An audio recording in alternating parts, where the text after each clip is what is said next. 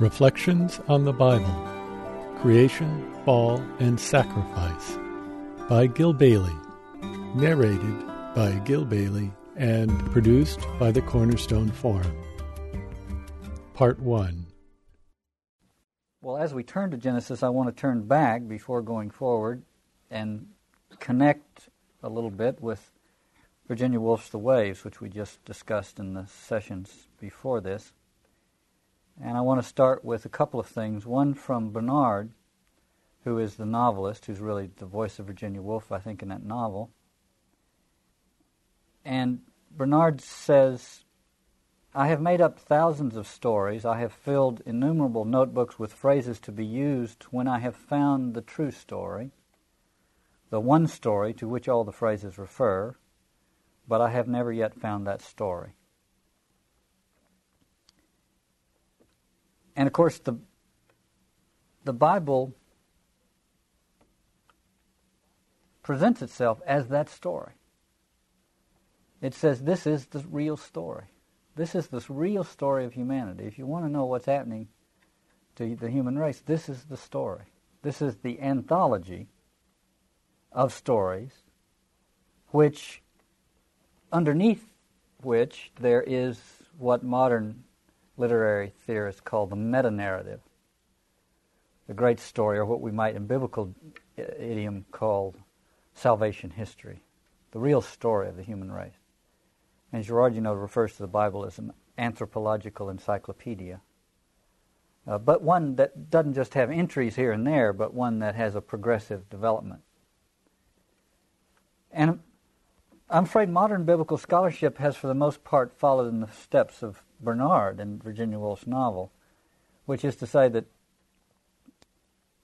much of modern biblical scholarship has been doing interesting and I think even helpful work in analyzing the historical, uh, the historicity of the text and how they came into being and and uh, the the politics and theology of the construction and editing and redacting of the text and so on, which is very helpful and the and uh, and the material that's made available by that enterprise is, is valuable. On the other hand, there are very few modern scholars who have paid attention to the to whether or not there is underneath all of this mountain of detail a central story.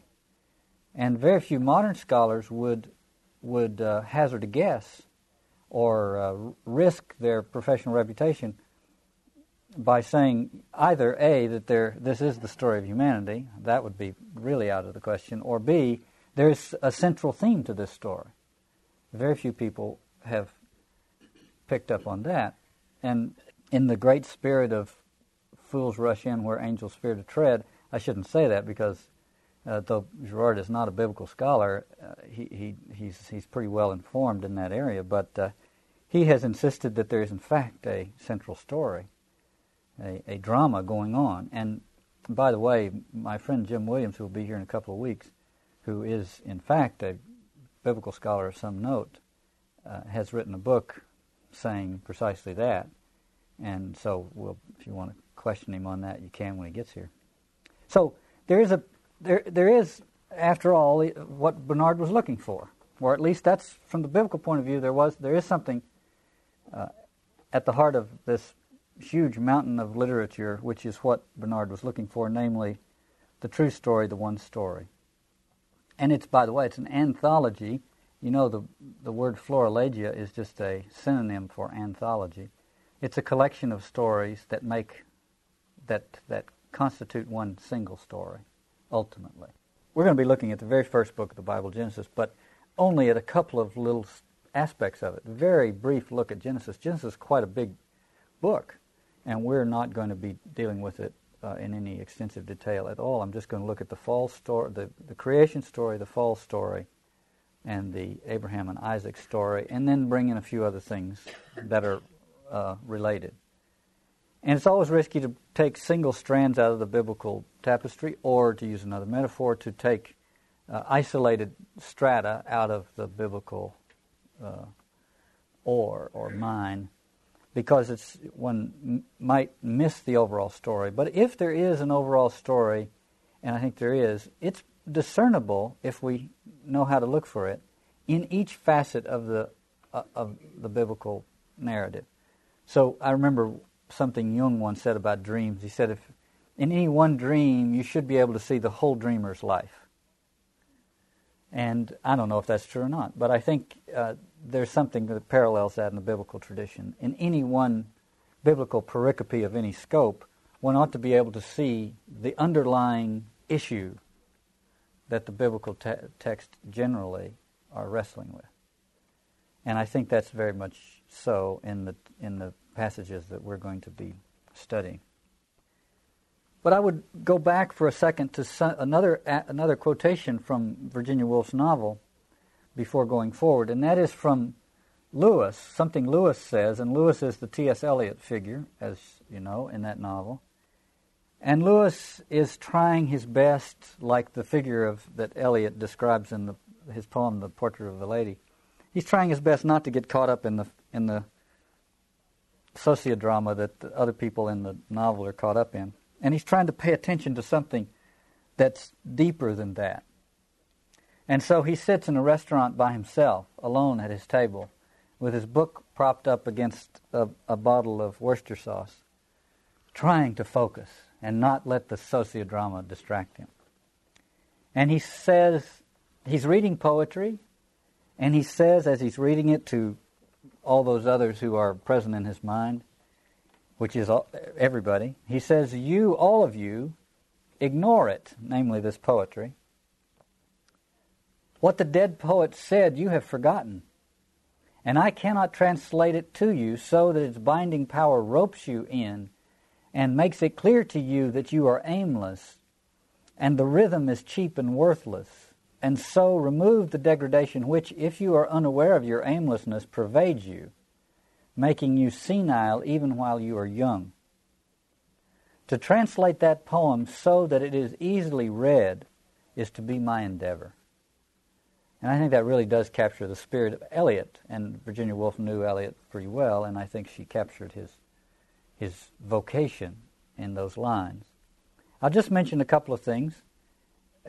I talked about them when we were talking about the self and its sources, but he says the rhythm is cheap. For in this in Virginia Woolf's novel, rhythm is the is the metaphor for a kind of uh, for a kind of uh, pulsating, rhythmic, uh, enticing, intoxicating play of words or images, which leaves one with the feeling that real meaning is being experienced. But when all is said and done, it's just a lot of waves rippling on the surface of things. And that underneath it, nothing fundamental has been touched. And I think in this, in, in this quotation here, it plays the same thing.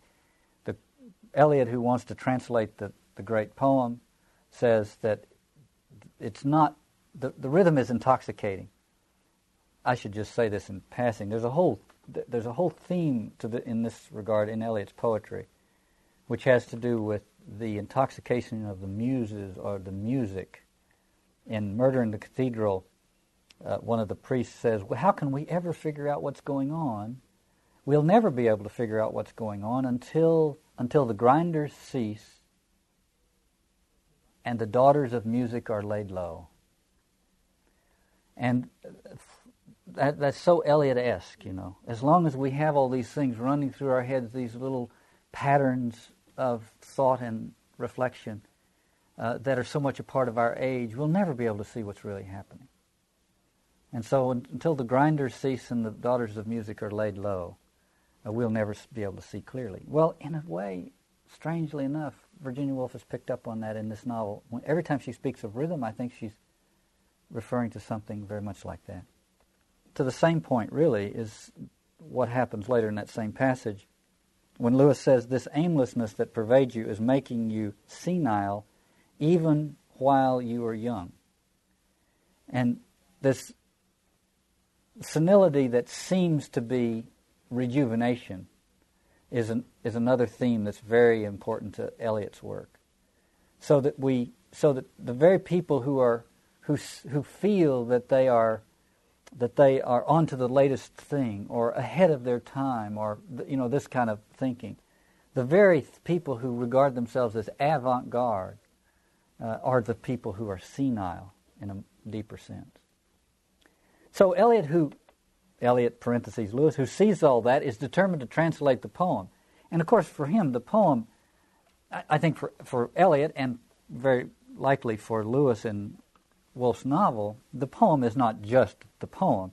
We know, for instance, that Eliot tried, for example, in his plays to translate the Greek tragedies. He tried in his poetry, the great poetry, the poetry of the wasteland and of uh, the four quartets. He tried to he tried to do for his age what uh, Dante had done for his. And what what is that? Dante what Dante did for his is he brought the whole thing into a contemporary idiom and expressed it for his time. And so when Eliot says Eliot parentheses Lewis says he's trying to translate the poem, the poem really is the whole tradition at the center of which is the Bible. And that's why I invoke this image here. So anytime we turn to the Bible, we should do it in that in that spirit. That there is a central story here, and, and it's and it's underneath and in and infused in all of the particular stories, of which there are thousands in the biblical text. If we turn to the to the story in Genesis, we see, first of all, from the scholarly point of view, there are several authors.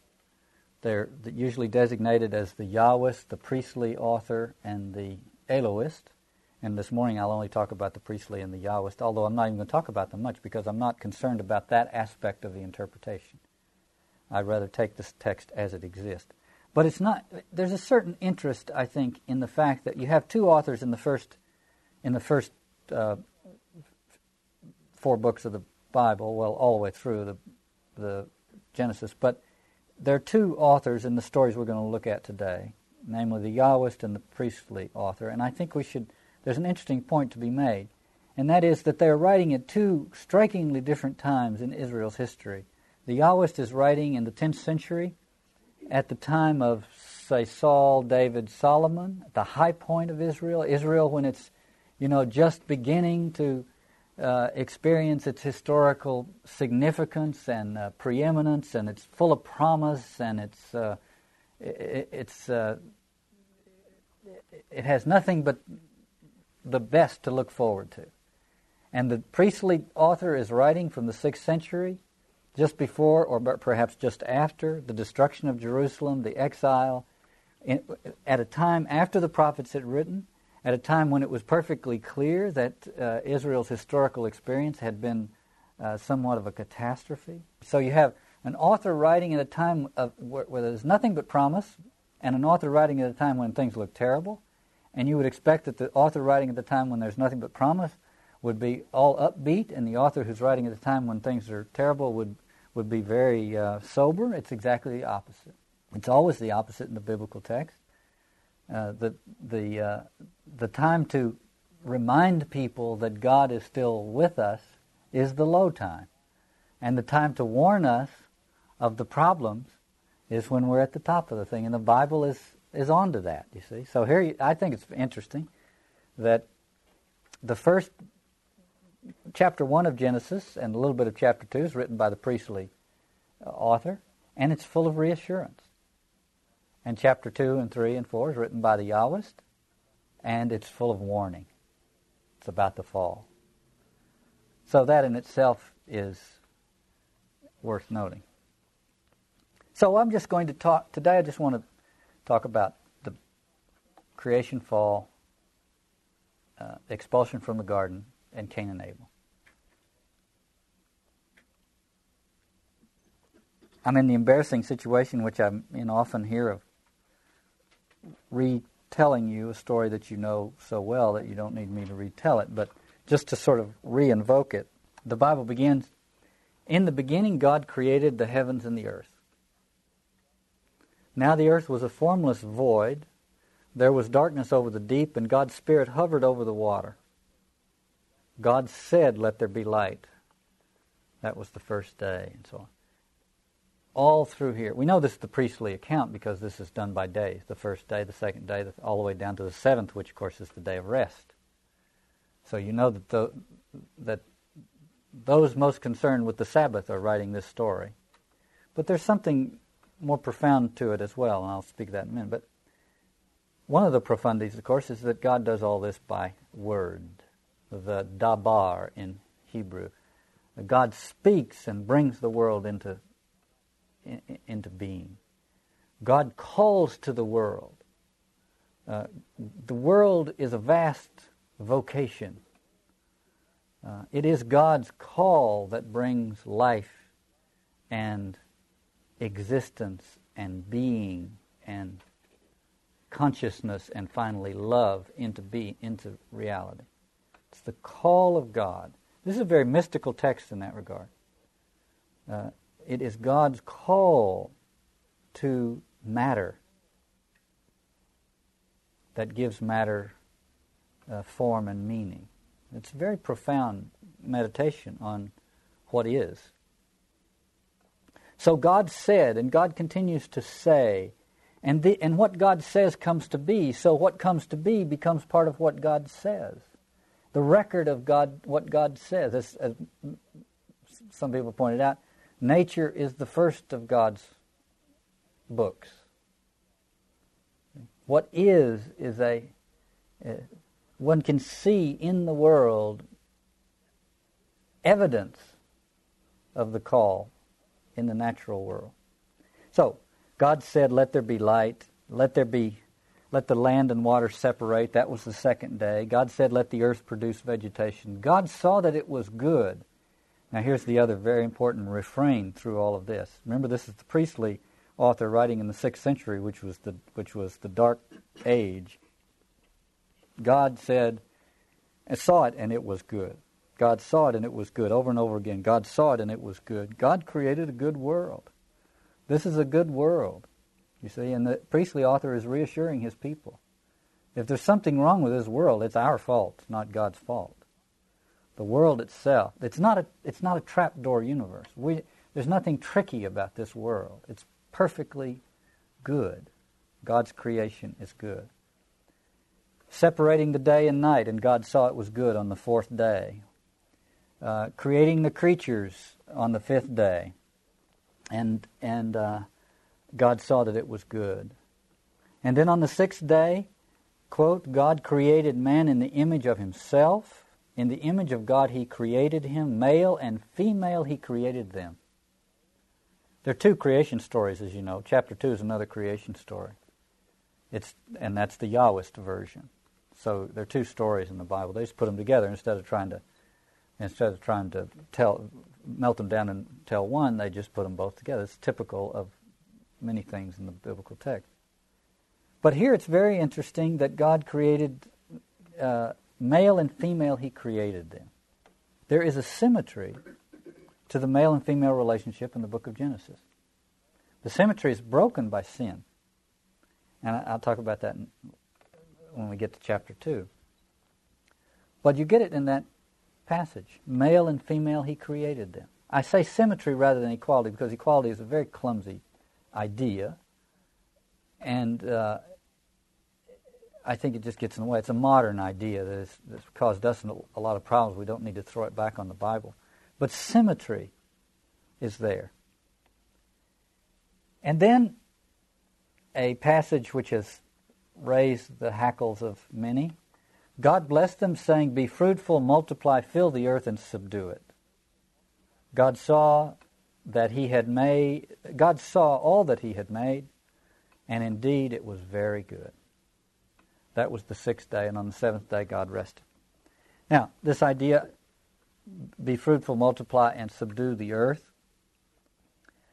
many regard it as an imperialistic conspiracy to overthrow the natural world or something. It's not that at all. It's simply the facts.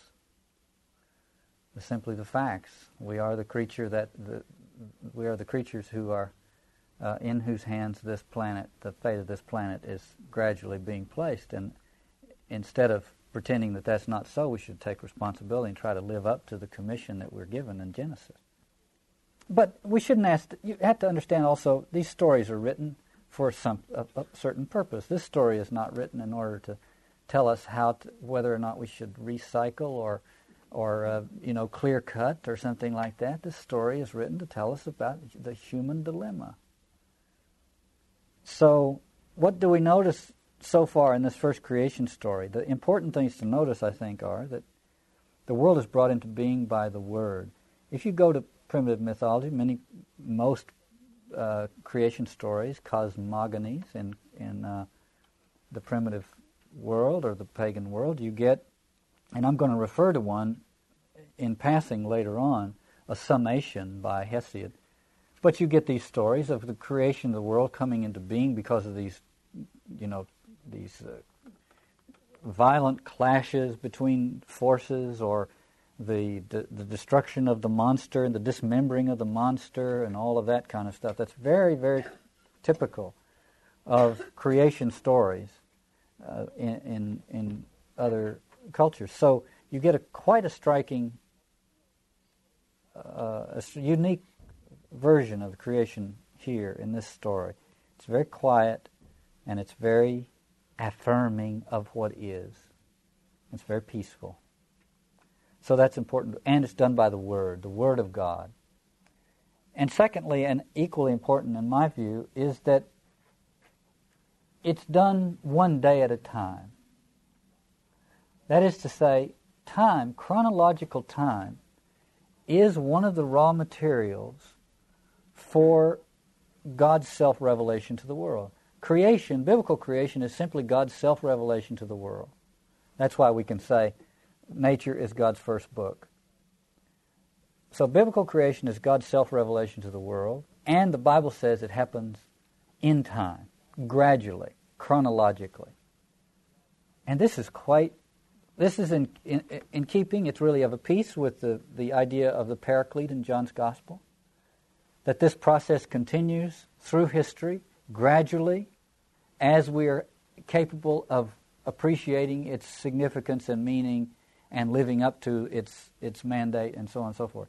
So, this is how creation, or to put it in another biblical idiom, salvation history, the redemption of the world, this is how it takes place, gradually, over time.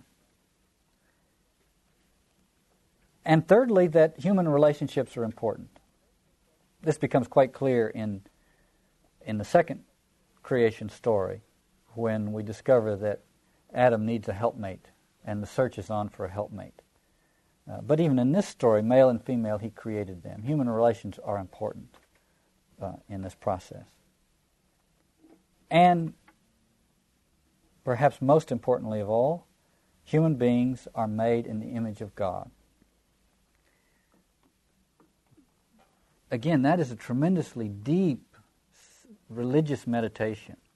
It's so familiar to us that we don't, we don't notice. But if we had never heard of that, and some, you know, some John of the Cross type figure had uh, come out of his hermitage 20 years after he went in and said to us, We are made in the image of God, we would, it might sink in what that means. I think what it means is that we humans are meant to be the evidence of God. I remember something, I think it was this French, this Bishop of Paris. He may, is he still there, Archbishop of Paris?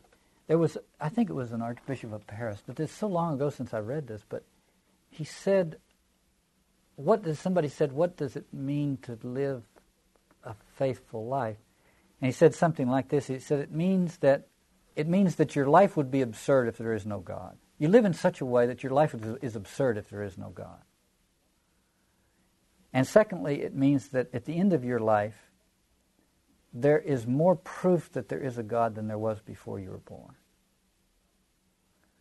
Now, to me, that is of a piece with this idea that we're made in God's image. That there's that that we're in we're called to live like God lives. We're called to be like God is, to treat each other and the world around us the way God does. Okay, then we get the second creation story, which is the Yahweh story, and in this one, it's a little more quote unquote primitive. The Yahwist is is an is a kind of Homer of the Israelite tradition. Uh, and it's a little primitive in a certain way, but in another way not. It's it's a little has a it's not as quite quite as smooth and meditated as the priestly account. So in this one, God takes dust from the earth and breathes into it and makes this creature like a little potter, you see, and fashions man, and then places him in the garden, and uh, and puts a tree in the middle of the garden. And of the tree, it says, he says to man, "You may indeed eat of all the trees in the garden; nevertheless, of the tree of the knowledge of good and evil, you are not to eat." For on the day you eat of it, you shall most surely die. Let me go on to the helpmate and then come back to that. The search is on for the helpmate of Adam, and the creatures are other creatures are brought into the picture, but none of them work. And so finally, as you know, his uh, rib he's taken out of Adam, and from that is fashioned the woman. And it says, Adam says, uh, Adam sees the woman, Eve, and says, Bone of my bone, flesh of my flesh. And again, you have the symmetry, a pretty remarkable symmetry in the creation story, male and female symmetry. And it's underscored, the significance of it is really, I think, underscored in the passage following, which says, Now both of them were naked, the man and his wife, but they felt no shame in front of each other. That's a remarkable commentary, poetic commentary, on what paradise is like, the way it's supposed to be. Now, what because what nakedness without shame means it has it's not it has nothing to do with sexual uh, innuendos. Nakedness without shame, I think, at a deeper level, simply means no subterfuge, no appearance reality dichotomy.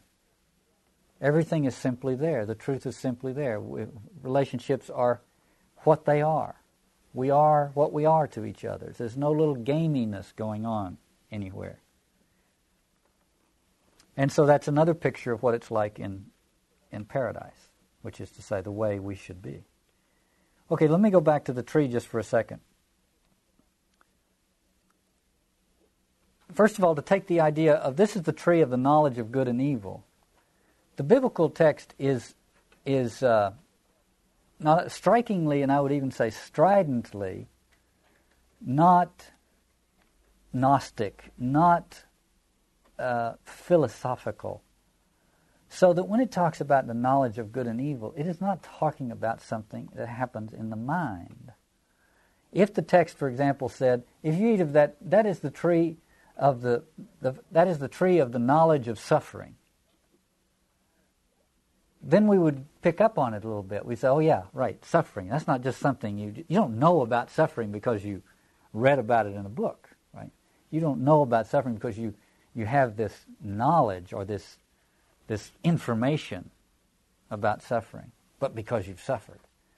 And I think we have to understand this is the way the Bible talks. So when it says that's the tree of the knowledge of good and evil, it doesn't mean you're going to come away with concepts it means you're going to be thrown right into it. It means that, you, that suddenly you're going to have to live in a world where, where constant discernment is required. That good and evil will be so intertwined that you will not be able to tell the difference. And you will be filled with good intentions that will, that will turn out to hurt others and, and cause you nothing but heartache. And you will sometimes have this meanness in you that will create saints in the world. And, and you're never going to be able to sort it out very well, but you're going to be hounded by it your whole life. You want to, you see that? I think we have to see that's the knowledge of good and evil.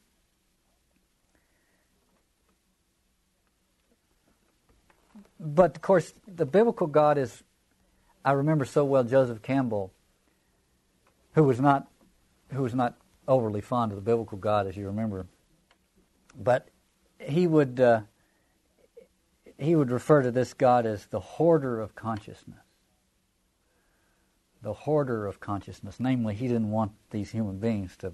And he got that from Jung, I have to say. Jung had a little of that too. Um, so, why is this one tree set off in the garden? We have to ask ourselves. Well, I'm, I'm going to tell you why. Because this this storyteller is a storyteller and he has to get his story going. And he's trying to tell a story about what's wrong with us. He's not trying to tell a story about I think the priestly account in chapter 1 is a story about God. God creates by calling us out. He creates by beckoning, by calling out the name. He finds that it is good, and so on and so forth. It's a very, that tells us something about God, the God in whose image we are made. But, the, but when the Yahweh takes over, he's trying to tell us what's wrong with us. And he has to have, there's a, the story has to have a certain armature about it in order to reflect on the problem.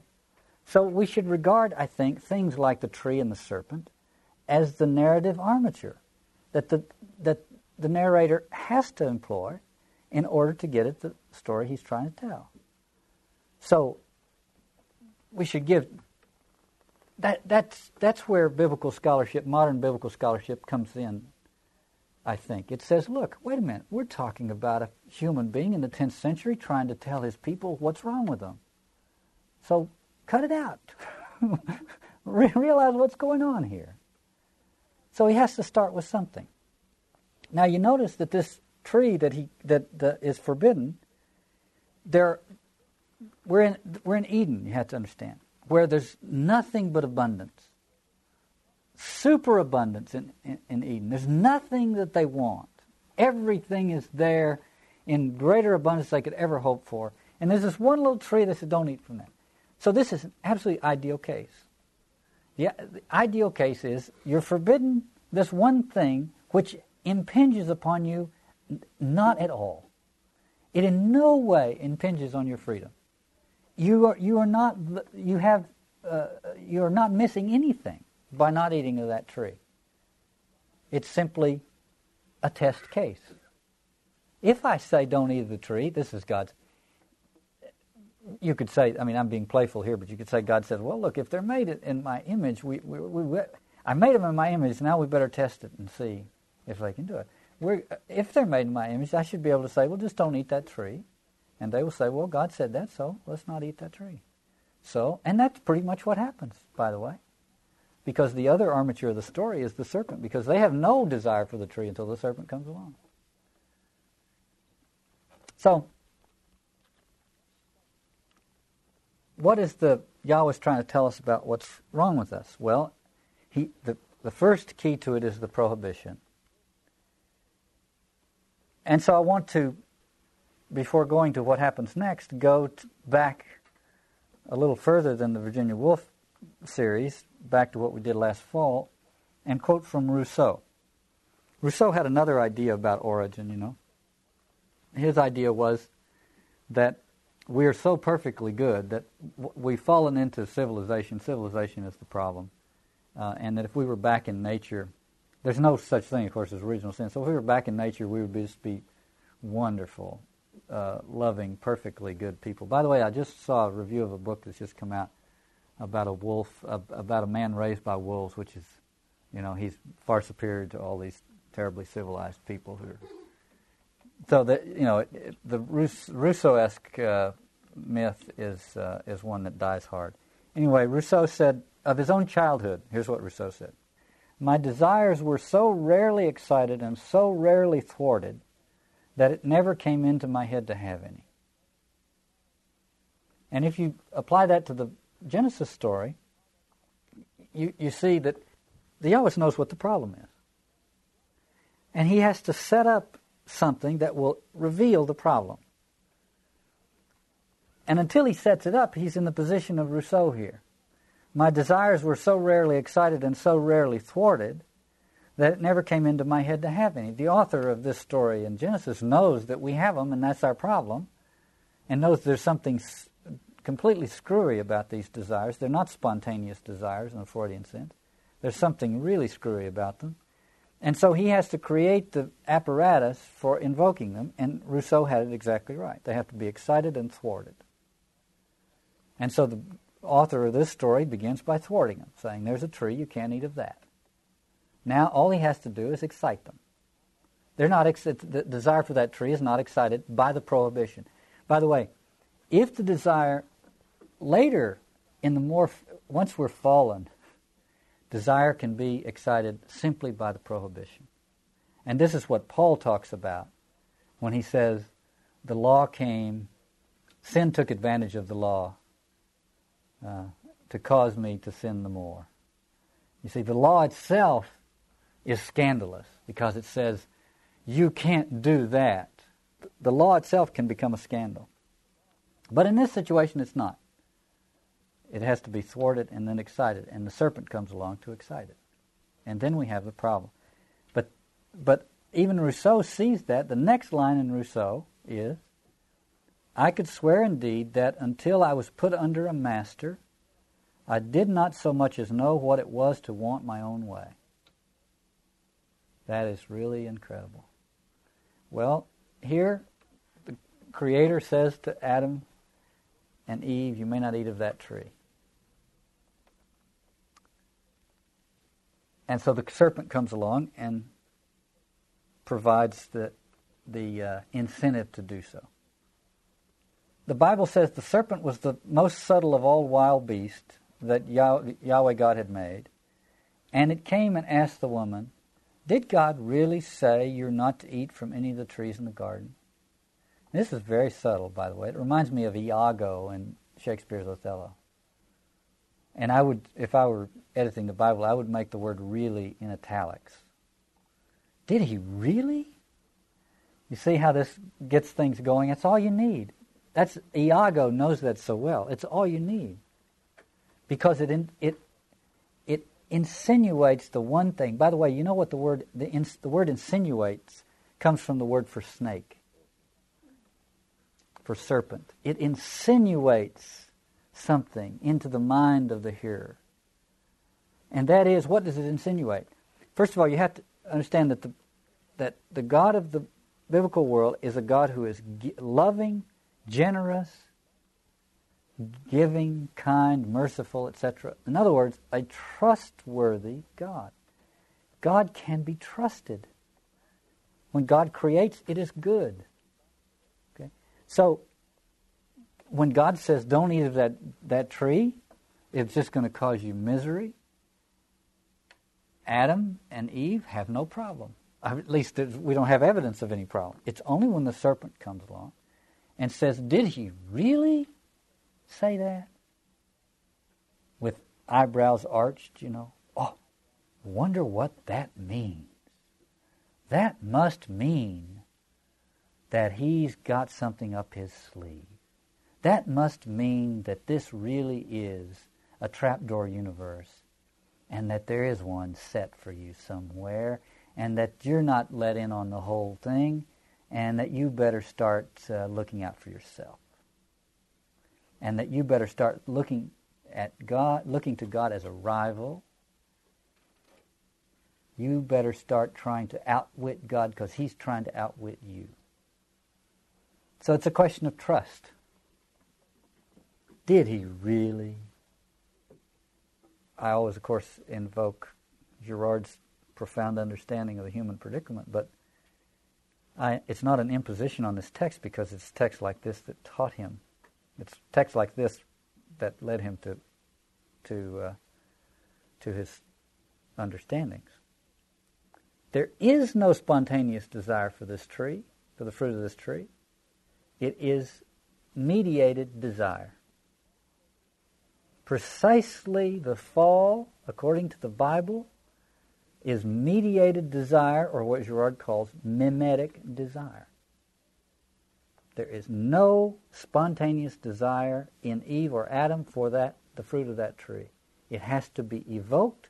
And what's it evoked by? The desire uh, manifested by the serpent for that fruit. In other words, the, the serpent simply calls Eve's attention to the fruit of that tree and uh, alerts her to its desirability. Then the serpent said to the woman, God knows, in fact, that on the day you eat of it, your eyes will be opened, and you will be like gods, knowing good and evil. The woman saw that the tree was good to eat and pleasing to the eye, and that it was desirable for the knowledge it would give. So she took some of the fruit and ate it. The woman saw that it was good to eat, pleasing to the eye, and desirable. She didn't see that until the mimetic provocation presented itself. And she ate it. And she gave some to her husband, who ate it. And their eyes were indeed opened, just as the serpent said. And they realized that they were naked. And they were ashamed. So they sewed fig leaves on. You see, this is the first fall, is to suddenly, it means the, the game has begun. The terrible, deadly game has begun of appearance and reality. The serpent had said to them, Look, this is a tricky universe. It's not a trusting universe. You can't, it's a jungle out there. you can't trust even the God who gave you this, this, uh, this uh, abundance. You can't trust. You have to assert yourself. You have to, you have to look out for number one. You have to make sure you're getting your share. You see, you have to make sure you're getting your rights. The question about whether Adam and Eve would would have remained innocent, innocent had they not eaten the fruit is one of the questions, and there are many like that, that I think are just not part of this story. In other words, the story is not written about people in the garden, it's written about people outside of it as a way of trying to describe the process by which uh, they have come to live their lives in this fallen way. And so it's asking, I think, too much of the story to to uh, want to know what it would have been had this not happened. You know what I mean? I think most of all we have to see it as a diagnostic of the human predicament. We should ask the story is it telling us what it purports to be telling us, namely, why we are fallen and unhappy creatures? And I think it is. You see, what the story says is the problem is rivalry with God, self assertion, and mimetic desire. You see, I, like, I, I don't think it's a question of why would God ever want to. Was God just playing games by putting the tree, forbidding the tree? Well, the God didn't do that. The, the storyteller did that. You know what I mean? This is a story. Kierkegaard says resentment is the constituent principle of the modern age. And the question is is this Genesis story modern? I think it's very modern. But there's a little aspect of it we don't get. It comes out if you italicize the serpent's word really. Did he really? You see, and, and you get the whole problem of uh, the rivalry with God. He's up to something, you better be alert. And just to talk about that for a second, I want to go back to Virginia Woolf. Bernard there said, We resent teachers. Let a man get up and say, Behold, this is the truth, and instantly I perceive a sandy cat filching a piece of fish in the background. Look, you have forgotten the cat, I say. And this has to do with Paul's notion that when the law came, it multiplied the opportunities for sinning. The very fact that somebody says, Here's the truth, or don't do this, or go this direction. The very fact that that is proposed is scandalous and causes somebody to say, not on your life.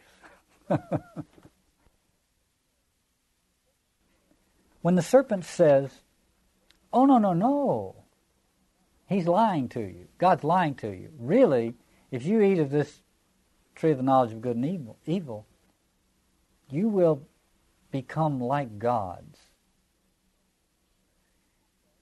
And I would say maybe there's some truth to that. Because the serpent is essentially saying if you accept the world as, as I construct it, namely, God's trying to. Tri- this is a tricky universe. This is a trapdoor universe. Somebody's trying to pull one over on you. Somebody's trying to pull the wool over your eyes. You know, uh, wake up and taste the coffee. Don't let them get away with it. Demand your rights. Watch out for yourself. This is this is all over Flannery O'Connor's short stories. It's so funny. You know, every one of her characters is absolutely determined not to let anybody pull the wool over his eyes. and they're these benighted creatures that, that don't know squat, you know, but they're absolutely sure that nobody's going to pull the wool over their eyes. Well, it's the same thing. This is the world according to the serpent. And so if you embrace the world according to the serpent, you will become like gods. Is there any truth to that? Well, there, there is if you realize that, the, that he's referring to pr- plural gods, he's referring to pagan gods. And if you take Hesiod's word for how, how gods came to be and uh, how they behave. So I'm going to quote to you from Hesiod, uh, who describes uh, in his uh, Theogony uh, how the gods of Olympus got there. So this is a picture of the kind of gods we will become if we take the serpent's construction of the universe. Here's what Hesiod says about the origin of things. Broad-breasted Gaia bore Uranos, her equal, but without love's embraces. Then she mated with Uranos and bore the immortals. The youngest and most vicious of the children of Gaia and Uranos was Kronos, who hated his father. Now, right now, all, all this, by the way, Hesiod does, does not give us a very romantic picture of Gaia. Gaia is in, in the ascendance these days, but uh, Hesiod's version is quite sober. Um, so, Gaia and Uranos produced these immortal offspring, the most, uh, the youngest and most vicious being Kronos, who hated his father. This is, this is the kind of gods you become if you accept the serpent's universe. Uranos forced Gaia to keep her children within her, and he delighted in his tyranny. Gaia plotted to overthrow Uranos. She inspired her children to join her in her plan to vanquish Uranos. Kronos castrated his tyrant father, Uranos, and took his place of prominence. But Cronos soon learned from Gaia and Uranos that he too was destined to be overthrown by his son, so he swallowed all his children by Rhea, his, his wife. But Rhea hid her youngest from Cronos and uh, wrapped a stone in a blanket and gave it to him when he was time to swallow her youngest son. And of course, her youngest son was Zeus. Zeus survived to overthrow his father, but it was he overthrew him in a war that uh, between Zeus and the gods and Kronos and the Titans, a war that went on and on and on like the Trojan War this sounds ridiculous, but I'm going to read it to you anyway. They fought each other continually for ten full years in a heart-rending struggle. There was no let up in the harsh conflict. Neither side held an advantage. Victory was balanced between them. Zeus, at one critical moment, gives one of these Churchillian speeches, you know, to, to his troops, which rallies them immediately. Like, it's like the speech of the, the speech of Henry V uh, in Shakespeare's Henry VI. Just one of these incredible speeches. You know, you just want to throw yourself onto the battlefield. Thus he spoke, and the gods, givers of good fortune, applauded what they heard. Now their hearts craved war even more than before, and on that day both male and female gods began a horrible battle. That is to say, it was everybody. It was a total conflagration. Everybody's into it. Both sides at once showed their might. All around the boundless sea resounded with horror, total chaos. The earth roared loudly, the, the wide ocean groaned in a violent upheaval, and so on and so forth. Zeus no longer held himself back, but at once his fury strengthened him, and he unleashed his full force. And they were victorious. And then they, they walled up the gods they'd just overthrown in, in Tartarus, it, uh, Hesiod says, There under the misty darkness the Titan gods are hidden, according to the plan of Zeus the cloud gatherer. Zeus the cloud gatherer is an interesting reference, I think, to, to the work of mythology, covering it all up. And then the business of institutionalizing this order begins, and uh, the gods are given their places and so on. There's, there, uh, everything is ordered and it becomes respectable. It becomes a respectable, institutionalized, uh, uh sacred system. Well, the point of all that is that's the kind of gods we become if we accept the serpent's view of reality. If, in fact, we have to be suspicious even of those that, have, that are the closest and kindest, the most generous, who have our interest at heart, if we have to be suspicious of everybody in order to get our rights, that's the kind of world we'll end up with. Okay, well, let's go back to the biblical story here for a second. After they eat of the fruit of the tree, Yahweh goes walking in the cool of the day in the garden. By the way, part of one of the images you get from this story is uh, is the image of of prayer, really, in a way. The, Yahweh takes a stroll in the cool of the day in the garden with Adam and Eve every day. Get, this is a little rendezvous they have, this moment uh, when they're together. So he goes for his afternoon stroll in the garden, and lo and behold, they're not to be found. And Yahweh calls out, Where are you? And Adam answered, I heard the sound of you in the garden, he replied. I was afraid because I was naked, so I hid. These are little hints of what it means to be a fallen creature. I was afraid, I was naked, so I hid. And Yahweh said, Who told you you were naked? this reminds me, by the way. Robin Williams did a thing on I don't know if you know this thing. Robin Williams did a thing on uh, uh, Pecos Bill. You know the little goofy story of Pecos Bill. It's the funniest thing I've ever heard. I've ever seen. It's, it's a, there's a video. It's all done with drawings, but it's the voice of Robin Williams, and it has nothing, zero, to do with this story. I just want to say to you, it's very funny. And the reason I thought of it is because Pecos Bill falls off the wagon and is raised by these coyotes, so he howls at the moon at night and he thinks he's a coyote. And this cowboy comes along who Robin Williams also impersonates, who sounds like John Wayne, who says, What are you? you you're not a coyote. You're naked. it, uh, he said, uh, the, the, the John Wayne figure says, something like, Go on now. You're not a coyote. You're naked. anyway, I don't know why I thought of it. Just, anyway, so so God said, Who told you you're naked? And Adam says, It was the woman who made me do it. And Eve said, it was the serpent who showed me the fruit. So, another symptom. What's the symptom? Scapegoating. That is simply scapegoating. It's not scapegoating in, a, in, in the ripened into the full blown thing of burning a witch or lynching somebody, but it's the scapegoating reflex right there. Put it off, put it off, put it off. So that's the fall.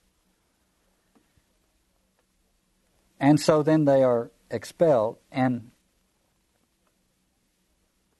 I think there's one thing I'd like to pick up on in the little speech that Yahweh gives them when he turns them out of the garden. He says to Eve, you know, the thing, I will multiply your pains in childbearing, you shall give birth to your children in pain. And then, she, then he says, Your yearning shall be for your husband, yet he will lord it over you. This is really pretty powerful. The symmetry is broken. And now we have domination. But domination is a result of the fall. And you have here you have a biblical text written by somebody who is steeped in, patri- in the patriarchy and who is no doubt, in a sense, justifying patriarchy, but at the same time justifying it as something that has to do with the fall. So you get a, a typically biblical uh, struggle within the text a struggle which says some kind of domination is inevitable. We have to have it. We're fallen creatures.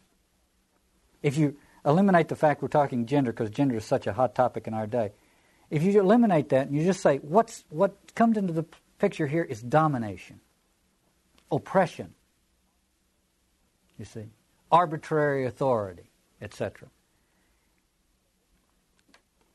And so this biblical author who is living in a patriarchal society is saying we have to have it, but he's also saying that it's not what God wanted. It's a product of the fall. It didn't exist before the fall. There was symmetry before the fall. And I think that is very profound. It also shows that the rebellion of the fall leads to slavery. The rebellion is carried out, of course, in the spirit of self assertion, in the spirit of uh, not wanting, a typical modern spirit of question authority, not wanting to submit, and so on and so forth. The result is slavery. So the paradox. And there is uh, underlying this the paradox of freedom and obedience. So I wanted to pursue that a little bit. This question of asserting oneself, defying authority on principle, and having it lead to slavery. And at the risk of going too far afield to do that, I want to quote to you from a, another one of these book reviews that I read. I read too many book reviews. I but uh, having not as much time as I wish to uh, read the books, I do a lot of reading of book reviews. And I read one that I think came, it came to mind when I read this line about uh, the husband now lording it over her.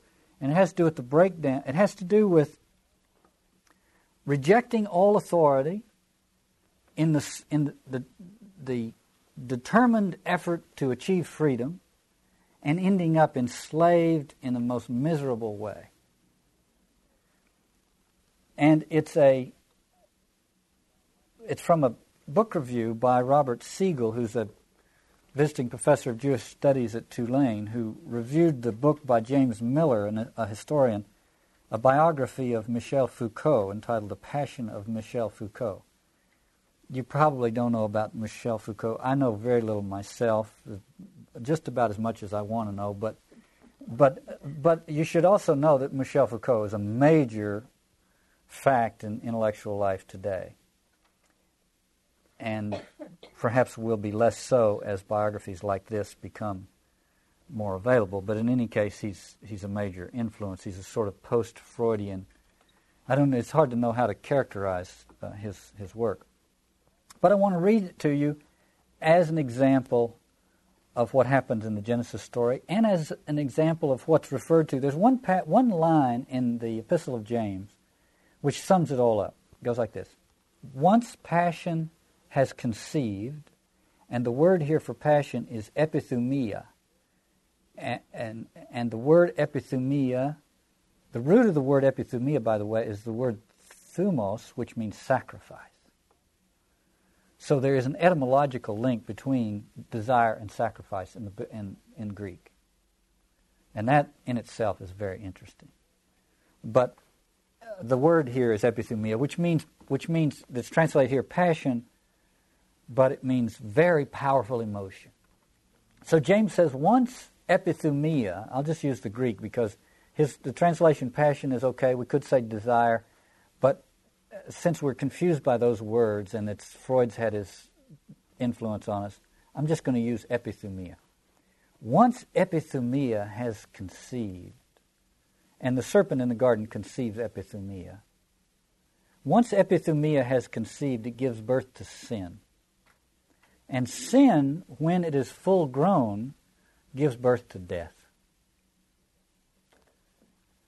Okay, so here's what Robert Siegel says about in his review of uh, Miller's biography of Michel Foucault.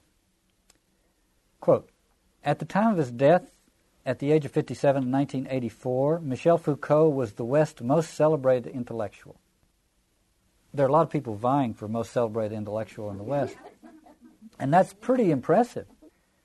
Well, it turns out that the most celebrated intellectual in the West was also a sadomasochist. Now, this raises some very interesting questions about the West and about the intellectual uh, climate in which it now finds itself. So, to his credit, uh, Siegel says, Miller takes Foucault's practice of sadomasochism seriously. An earlier biography dealt with this, as uh, Siegel says, very gingerly, as though it were unrelated to his intellectual uh, agenda. Uh, but Miller t- takes it seriously, and as a matter of fact, considers it the key not only to Foucault's life but to his work. Indeed, so what I'm, re- I'm reading this perverse thing to you because it has to do with the stated intention of establishing our freedom and the end result of enslaving ourselves. Indeed, quoting Siegel again, indeed, Miller regards his subject's intellectual work, an original blend of philosophy, history, and social criticism, as part of a lifelong effort at forging a new self. So we're now back to the problem we dealt with in the last series. According to Miller, Foucault's life and work are dual attempts to demonstrate that human beings can free themselves from the constraining values and institutions of their society. Miller portrays Foucault's work as an attempt to liberate not just humanity, but most of all Foucault himself. Foucault sought freedom through experience. He aimed to prove the arbitrariness of the divisions we make between consciousness and unconsciousness, sanity and madness, life and death, pleasure and pain. Foucault tested these assumed polarities through drugs, politics, and sex. He's a very modern Westerner in that regard. And then finally, Siegel says sadomasochism, Foucault believed, provided the clearest, quote, proof that the pitting of pain against pleasure was arbitrary.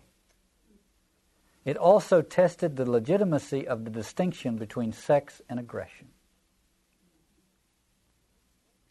Now, you see, this breakdown, as I've said before, the breakdown between male and female, between sex and aggression, when those two things begin to break down, then the sacrificial crisis is reaching its climax. Some months ago, remember, we did a quick review of the Bacchae by Euripides. And you'll remember in that story, you get the sacrificial crisis. And the sacrificial crisis, the, the marker for seeing the, the approaching denouement, the sacrificial crisis, is the breakdown of the distinction between male and female and between sex and aggression, sex and violence. And so, if that's true, and if there is some symbolic significance to the fact that the most celebrated intellectual in the West was also a sadomasochist, then we're in deeper trouble than we thought. Remember, I, I invoked James, the letter James, which says, Once epithumia has conceived, it gives birth to sin. And sin, when it is full grown, gives birth to death. By the way, I don't, I'm not thinking here of sin in the I, I invoke this thing from the Epistle of James, not because I'm trying to connect the, the, the term sin to certain behaviors, certain behaviors which one would regard as outside the pale, but to, to a certain uh, state of mind, which is, you know, Paul talks about living in sin. He's not talking about certain activities. Those activities are incidental to this living in this kind of slavery called sin. So again, James says, once epithumia has conceived, it gives birth to sin, and sin, when it is full grown, gives birth to death. Siegel writes this about Miller's biography of Foucault. Quote, Miller strives to be faithful to his subject's dictates. Because Foucault declared the death of a person the key to the person's life, Miller starts and ends with Foucault's death. Did Foucault really die of AIDS? Yes. Did he know he had contracted AIDS? Probably. Did he knowingly infect others? Perhaps. Did he engage in conspicuously unsafe sex as a form of suicide? Maybe. Now, this is why would Gil be doing this? This is ridiculous. This is the most celebrated intellectual in the West. What does it say to us? And I say, I, I bring it before us not to be, you know, not to engage in some kind of tawdry thing here, but to, but to show something pitiable, really. But it's at the same time something to be wary of. A determination to be free from all of that, a suspicion that every constraint is, is laid there by some conniving, imperialistic, oppressive force, and I must throw it off. And the result is slavery. You, and you have that whole thing is already pictured in the Genesis story. And it's pictured in the story, it comes into play precisely where Yahweh says to, to Eve, Now he will lord it over you. The serpent told you this was going to be freedom. You thought this was going to be freedom, and it, you end up in an oppressive situation. Okay, one last picture of Adam and Eve before we go on, and that is when they're expelled from the garden, there's this very touching, I find it very touching little moment in the story when God clothes them in animal skins. And I think it is both, it, it, it's a picture of an infinitely loving God and at the same time, it's a kind of sobering picture because a fig leaf doesn't last very long. and if it could be done with a fig leaf, there's this, there's this idea that, well, it's just a little temporary thing. But when God takes the time to clothe them in animal skins, you know it's for the long haul. This expulsion is for the long haul. The journey of redemption is going to be a long journey. It's going to be a long time coming. You can't just change your mind and get back in. It's a long process from the garden to the glorified city at the end of the Bible is a long journey. And this the act of the of the kind creator God giving them clothes for the journey I think is tremendous. It's sobering as well. And there's even, and I think probably this has been done by biblical people involved in typology, there's even a, a premonition in a way of the stripping of Jesus, the garments of Jesus at the crucifixion.